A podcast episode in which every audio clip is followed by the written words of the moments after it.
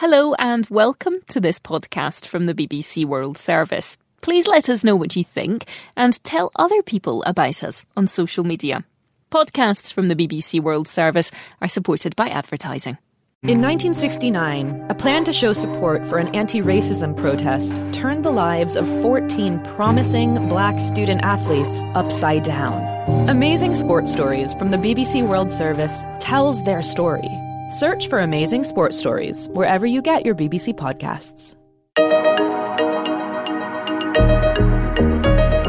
Hello, I'm Audrey Brown, and today in Focus in Africa, we're wondering if Zambian midfielder Racheal Kundananji's record breaking transfer fee will lead to more investment in the women's game.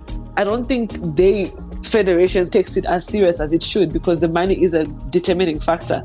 And a lot of these girls sacrifice their time, sacrifice going to school, getting proper jobs to playing for the game that doesn't even pay them, unfortunately.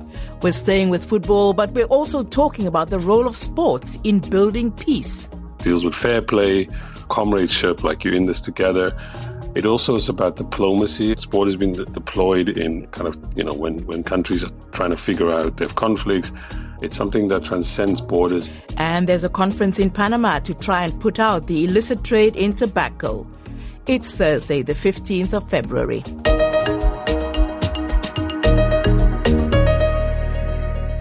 First, we talk about football.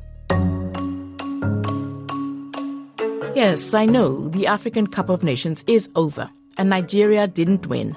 Neither did Bafana Bafana. But there's great news for the women's game, or so we hope, because an African woman has become the most expensive player ever in women's football. Say her name. It's Racheal Kundananji. Her skills have just been bought by the American team Bay FC for $860,000. Now I know that if we compare that to the millions spent on buying male footballers, $860,000 is a drop in the ocean. But it just goes to show how far the women's game has yet to go. We'll have a fuller discussion about that in a moment, but let's just acquaint ourselves with Racheal's achievement. Six years ago, she was playing for Indeni Roses in Zambia's Copperbelt. The Americans bought her off Madrid CFF, and last season she scored 33 goals in 43 games for Madrid. She played for Zambia in the Women's World Cup, scoring goals, but unfortunately, the Copper Queens didn't make the last 16. Who is Racheal's inspiration? Uh, I'll say my mom because I've learned a lot from her. I've learned hard working, you know, and never giving up on anything. No matter how many times you fail, you need to continue chasing your dreams. Football pundit Ashley Nakazwe has been following Racheal's progress very closely. I'm still wondering how she wasn't African Player of the Year last year because she literally outplayed all the Africans. She was the top second goal scorer in the Spanish league. And she was consistent in not only in the league, but also the national team, having also scored at the World Cup. But yeah, we didn't go to the round of 16. so you're saying that she was basically overlooked and undervalued? 100%. When I look at the, the shortlist that we had, she should have been on it. So tell us about the criteria that determines the value of a woman football player. And is it different to male players? I think where we are now, there's not so much of a difference in terms of the value. It, it all goes up to the consistency, the number of goals played, uh, the, how clinical the player is, the fitness of the player, all of that play a role. But at the moment, we're not seeing the same investment, right, in between uh, male and female players. The levels and, are not the same, or are they getting there? Unfortunately, it's not. I hope that this is a step towards that because everywhere it says women's football does not bring revenue. The women do not deserve this. I mean, when we, as we're speaking about the women now, we still don't know the date of the Women's uh, Africa Cup of Nations, but we know it's going to be this year. All of those things play a role in terms of where these players get money in terms of sponsorship when it comes to the men and the women. It's not the same, but I hope this is going to be a step in the right direction. Let's talk about Racheal Kundananji. Tell us mm. about her. Oh, such a phenomenal player. Little girl from Indeni Roses, now playing in the States. She's a go-getter. She's a fighter. In 2022, I watched an interview of her being overlooked in playing at the WAFCON. And she said something very significant when she said, sometimes to succeed, you need to fail. So she counted her missing out playing the WAFCON as a failure. But her now being where she is is like a living testimony of her hard work and focus and her determination. Because even when she went to play at at FC Eibar and when she went to play at the in, in Spain from Kazakhstan, she had a dream that is coming true now, even after being overlooked. Just spell out her achievement for us. Oh my God. She's the most expensive female footballer in history. Yeah. I mean, we can look at the, her time at, at her recent club. You know, just from last season itself, the stats speak for themselves. Having played 29 games and scoring 25, that is something. So she's she's one of those players that are silently doing what she needs to do. And then I think this is just her time now. Okay. So the most expensive male players in the world are like millions and millions and millions of dollars worth. So Bay FC, American National Women's Soccer League, paid eight hundred and sixty thousand dollars for her transfer from Yeah. Madrid. Yes. So I'm saying this is a statement not of her value, but of how women players are valued differently to men. You know what? It goes back to saying how many of our African players are still not even getting what she's getting. Two weeks before she was signed, Asisat was also signed to the very team. Asisat, who is Africa's number one. Mm-hmm. So at the end of the day, it raises a question of what the value is of the women. There's a difference between what Asisat gets and what Racheal is going to get. She's broken this record. What are they paying for? What are the qualities of her as a footballer that they're paying for? They're paying for her hard work, her consistency, her fitness. They're paying for everything she's going to bring to the table. you, you seem to have so much to tell us. Can I just plead complete ignorance of Racheal's? You're going to have to hold my hand here on this. And I and I love football. So this is also for our listeners. You know, you, you spell out for us. What position does she play, for instance? she brings a lot from from the midfield as a striker, you know, as a team player, as a leader. Her leadership skills also play a role into um, what Kundananji brings to the table. So is she an outlier, or are there players valuable, brilliant, and um, overlooked and undervalued in general across the women's game? There's a lot of players that are overlooked. I mean, let's speak of Tabitha Chawinga. I'm a really big fan of her. I always feel like she's one of the players that are still very, very much overlooked in the African continent. Who does she play for? Sat, she's from Malawi Right. and she plays in uh, Italy. And her sister also plays. You're saying The, the, sister plays in the National Women's Soccer League. Right. So we're talking about the highly skilled but undervalued African women players. Where are their talents being developed? How are they being developed? On the continent? On the continent, I can speak, for instance, for us who are on the SADC region. I mean, you come from here, so you know COSAFA. You're right. So it starts from COSAFA. What COSAFA is doing in developing the women's game plays a huge role to how the girls are performing when they go to play international, right? Let's take, for instance, what is happening with the Sundowns ladies team. They play Hollywood Super League bet here in South Africa, and then they go to play COSAFA. Then they play the the CAF Women's Champions League, and they are number one. So the development that is happening within the regions before even going to play continental is playing a very big role in terms of the development of women's football. So, how developed is the infrastructure in African football to support the growth and development of more female players across the, the continent? I had an opportunity to travel to Morocco when there was the WAFCON, right? And I was very impressed with their their performance center and what they're doing for their women's game. You can see from what Morocco is doing that they're not only investing in the women but also in the infrastructure, which helps them to have more ways to train and you know be better skilled players. So that's one of the things that we are lacking overall in, on the African continent, having more infrastructure to be able to support the level of play that the women's game is at now. Now, you know, whenever there's a major tournament, male or female, there's often complaints about players' bonuses being paid, the amount of money they're being paid, the money not getting to them, dissatisfaction with the way in which the game is being managed, uh, the leadership uh, within the country, you know, the national leadership of football. All of these things don't seem to be getting better. I just, I'm just thinking about the women's um, tournament last year. Some teams were saying they're not going to play because this is just there were there was lots of complaints about it. This year with Afcon, we didn't hear so much of it, but it was still there. I mean, I passed a couple of jokes online. I think it was when Ghana, the men's national team, lost. I said, "Oh, that money should go to the girls," right? Because when you look at how every other time, like for example, let's, let's go to Cote d'Ivoire where the, the tournament was being hosted, the AFCON. The women's team had to back out of a competition because they don't have money. But the federation was able to host an entire tournament. Of course, they obviously did generate revenue and profit off the AFCON. My question is, are they going to do better now for the women? Because there's a couple of tournaments happening this year that are for the women. Would the Cote d'Ivoire national team compete? So at the end of the day, it goes back to what the federations think of, think of these women because the money is given from FIFA. Where does the money go? I remember, I'm not going to say which federation, but I remember one time I had an opportunity to work in the marketing department and I had a very cool campaign for the women. The marketing personnel of the, the very federation asked me why I'm not offering this to the men's team.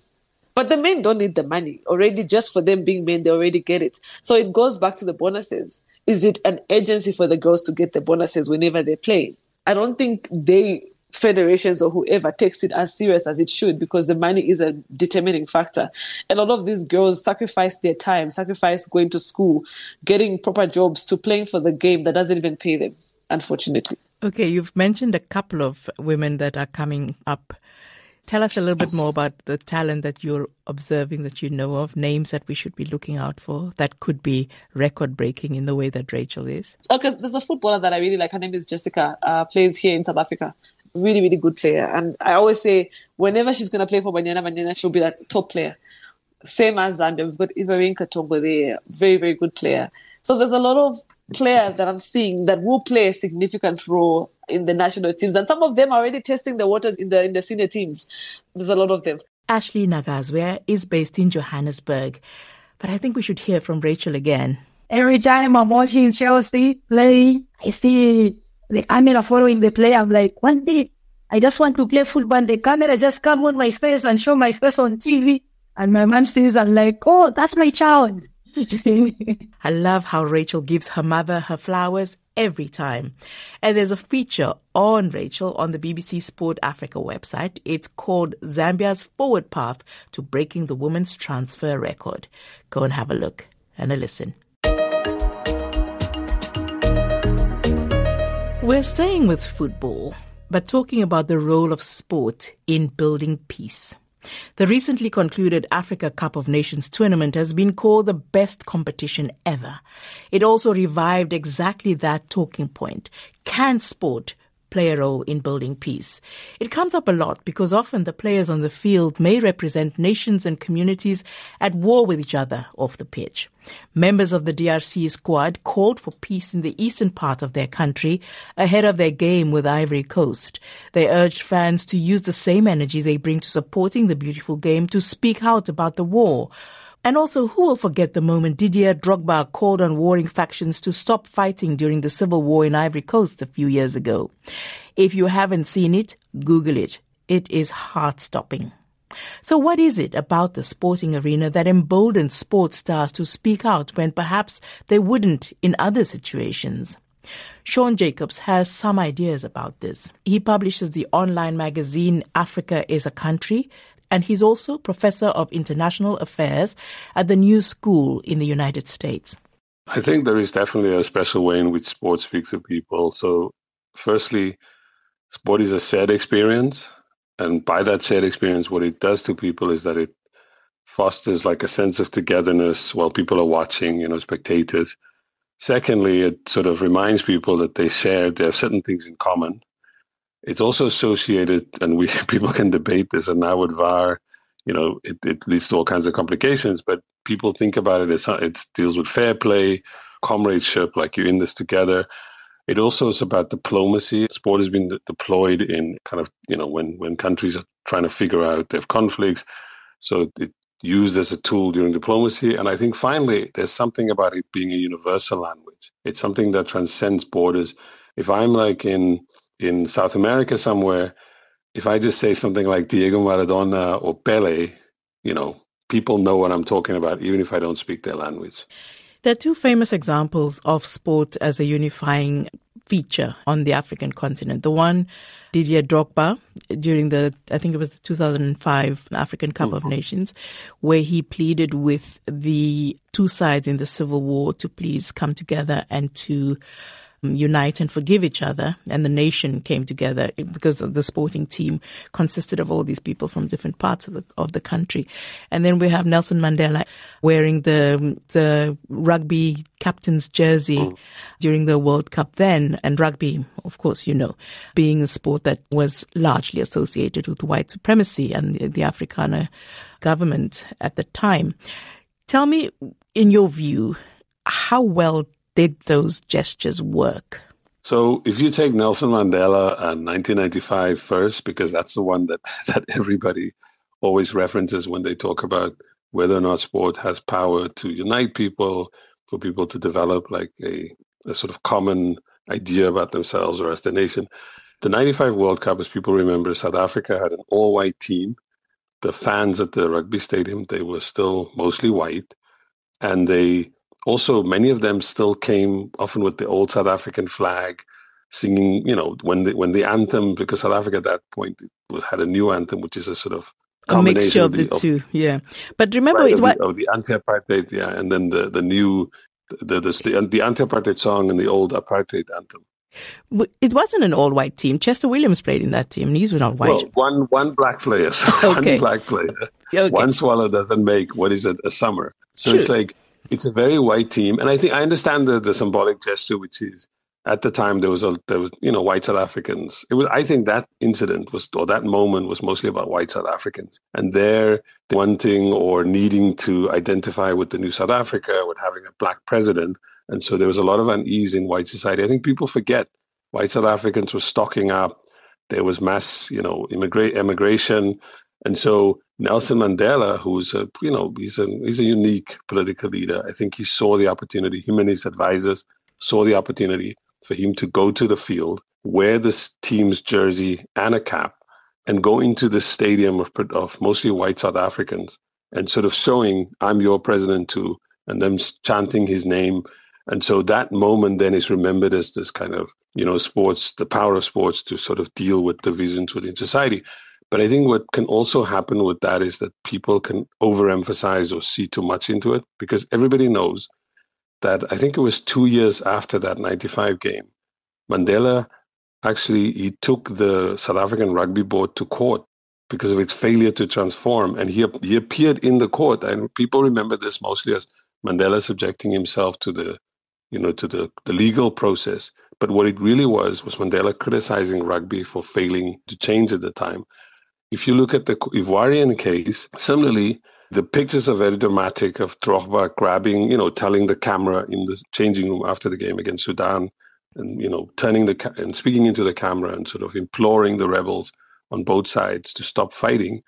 That makes for really great television. The truth is also that a couple of months later or a year later, the violence came back, and then five years later there was an election, and the then president Gbagbo he refused to accept the result, and then the the war began again. It's true that these moments happen, people stop, it has a major effect, but I think we also should be careful to not overemphasize like their impacts. I actually think in the case of South Africa that the 2019 World Cup, if you think in terms of sports in South Africa, or the most recent one in Paris last year, for me had way more symbolic impact as a kind of unifying object. Because in the case of last year's tournament, and you are talking about the Rugby World Cup now, right? The Rugby World Cup, yeah. Way more. I for me, I felt I, I identified more with that victory than I identified with '95 because it was way more representative of like the majority of South Africans. The, the the game itself, rugby itself, wasn't anymore just a white sport. It was now a sport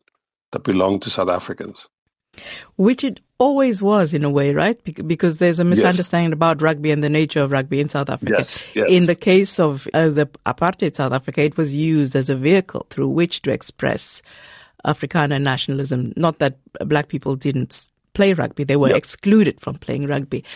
Now, the Democratic Republic of Congo striker recently, well, during this World Cup, was making the point that, you know, people should exercise the same energy that they do in um, arguing about football, they should do the same thing with regard to talking about peace.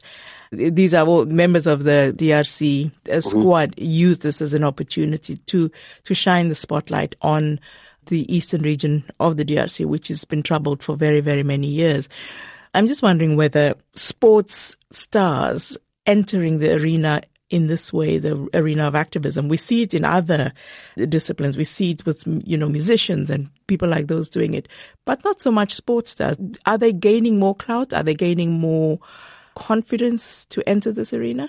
I mean, you're you're absolutely right. I mean, there's some exceptions. If you think of, say, someone like uh, Marcus Rashford, the English player who involved himself in sort of local politics in the UK about um, feeding you know, schemes, yeah, uh, feeding schemes for working class um, children.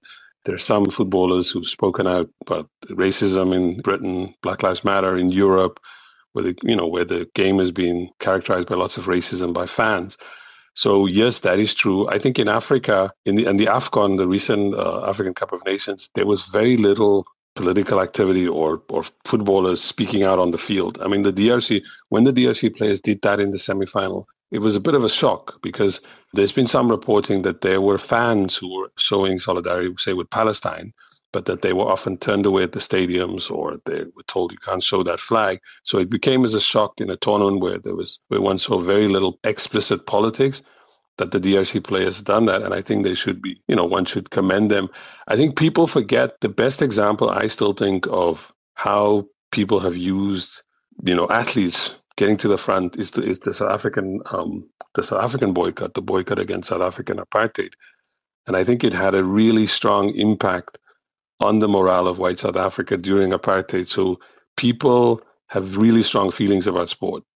And sport is then often tied to national achievement and nationalism. So you can have other kind of sanctions, economic, you know, political sanctions, and also commodities. You can say people, you know, people don't can't have access to certain things. But when people feel they're being denied access, they're being excluded from the international community of sports, it has a major impact. And I've actually always been surprised as to why we don't see more sports people or sports teams, you know, making statements, standing up for people's rights in various places. So when we say sport has the ability to unite people and foster social solidarity, are we actually saying football? Because I don't think we talk about things in quite the same way for hockey teams or for the badminton, badminton team or, you know, even long distance running, I think. No, football is the only sport on the African continent that has this kind of ability to, you know, get grasp people's attention, people's emotion.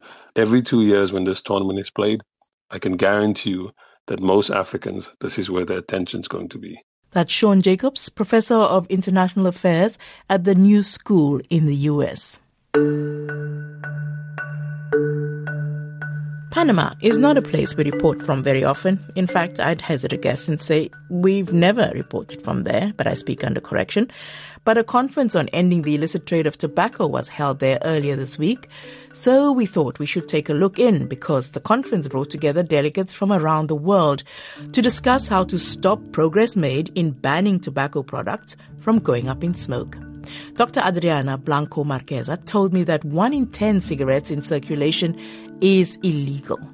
Dr. Adriana has been at the forefront of efforts to mitigate the harms of tobacco smoking in Uruguay, her country, and also internationally. She is currently the head of the Secretariat of the World Health Organization Framework Convention on Tobacco Control. We began our discussion with an explanation of the architecture in place to try and stop illicit tobacco trading. We have two meetings in Panama. Uh, one is the WHO Framework Convention on Tobacco Control, and the meeting is called the Conference of the Parties to the Convention. And that was done last week. And the one that is going on this week is the meeting of the parties to the protocol to eliminate illicit trade in tobacco control. These are two international legally binding treaties that were the convention was adopted by the, the World Health Assembly in 2003 and it entered in international force in 2005. It's a treaty that today has 183 parts. So what what do these treaties intend doing? Specifically the, today's one, rather, the illicit trade of tobacco. Illicit trade is a problem that undermines the advances that the world has seen because of the implementation of the Convention uh, on Tobacco Control. And one of the main articles in the convention is about prices and shows that increasing taxes on these products is a good way of making decline the, the consumption. And usually the illicit trade is used very frequently by the industry itself to make the governments be afraid that if they raise taxes, the illicit trade will be increasing. Not because there is a direct link, because there is not a direct link between the increase on taxes and the illicit trade, even though it's an incentive, that is not the cause because the cause is much more linked to the way that the, the countries organize their taxes and also about the level of corruption that you have in the country. Stopping the illicit trade is going to support the advancement on tobacco control. Is that where the suggestion that big tobacco, which are the five largest tobacco producing companies, are responsible or are accused of fueling the illicit sale of tobacco in Africa? There is a lot of documentation that easily you can find publicly available that the big tobacco industries are linked to the illicit trade, okay? Because for them, this is a way of disrupting the implementation of tobacco control measures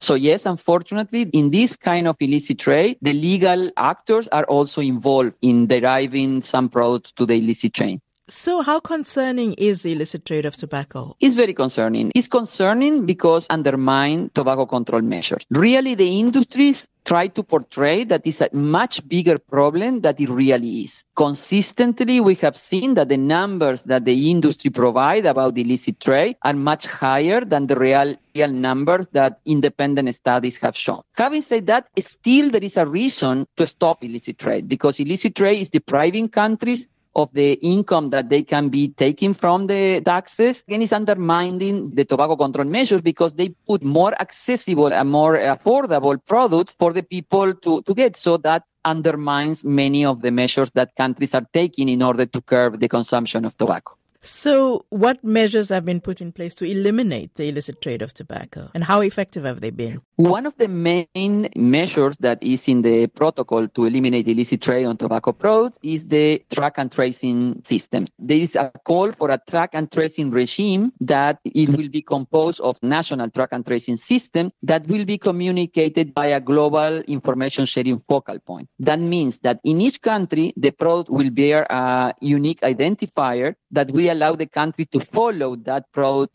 throughout the, the supply chain, but also will allow countries to collaborate one with the other. When they found illicit product in their countries, they will be able to identify where was that product produced because of the unique identifier. So have the, these measures been effective if we're still talking about it? Well, yes. The problem is that we just, this uh, protocol entry into force uh, five years ago. So still there is in the process of getting more ratification because uh, you can see we have 68 parties in the protocol, but we have 183 in the convention.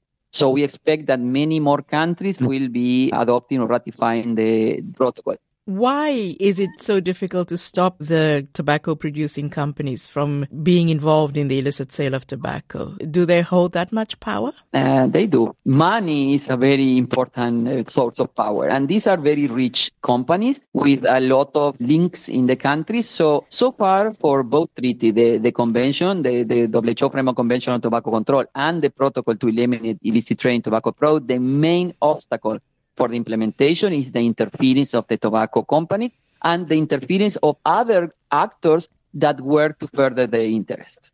Just talk to us about how the elimination of the illicit trade of tobacco use will affect the economies of the world. Well, it's thought that one in 10 cigarettes that are in, in the world are illicit. So it's an enormous amount of money that the governments are missing. But beyond the, the money that you will save because the, the taxes will go to the government and not going to be avoided or evaded. There is also the part of the economic savings that countries will have as a um, result of less people smoking and therefore less diseases being caused by smoking. So in the short term, the biggest gain economically will be the taxes that will be getting into the government treasure. But in the long term, yes. the, the savings will be the enormous savings that the health sector will have when we have less diseases related for to tobacco consumption. In an ideal world, do you want to see no tobacco, no smoking? And I must tell you, I,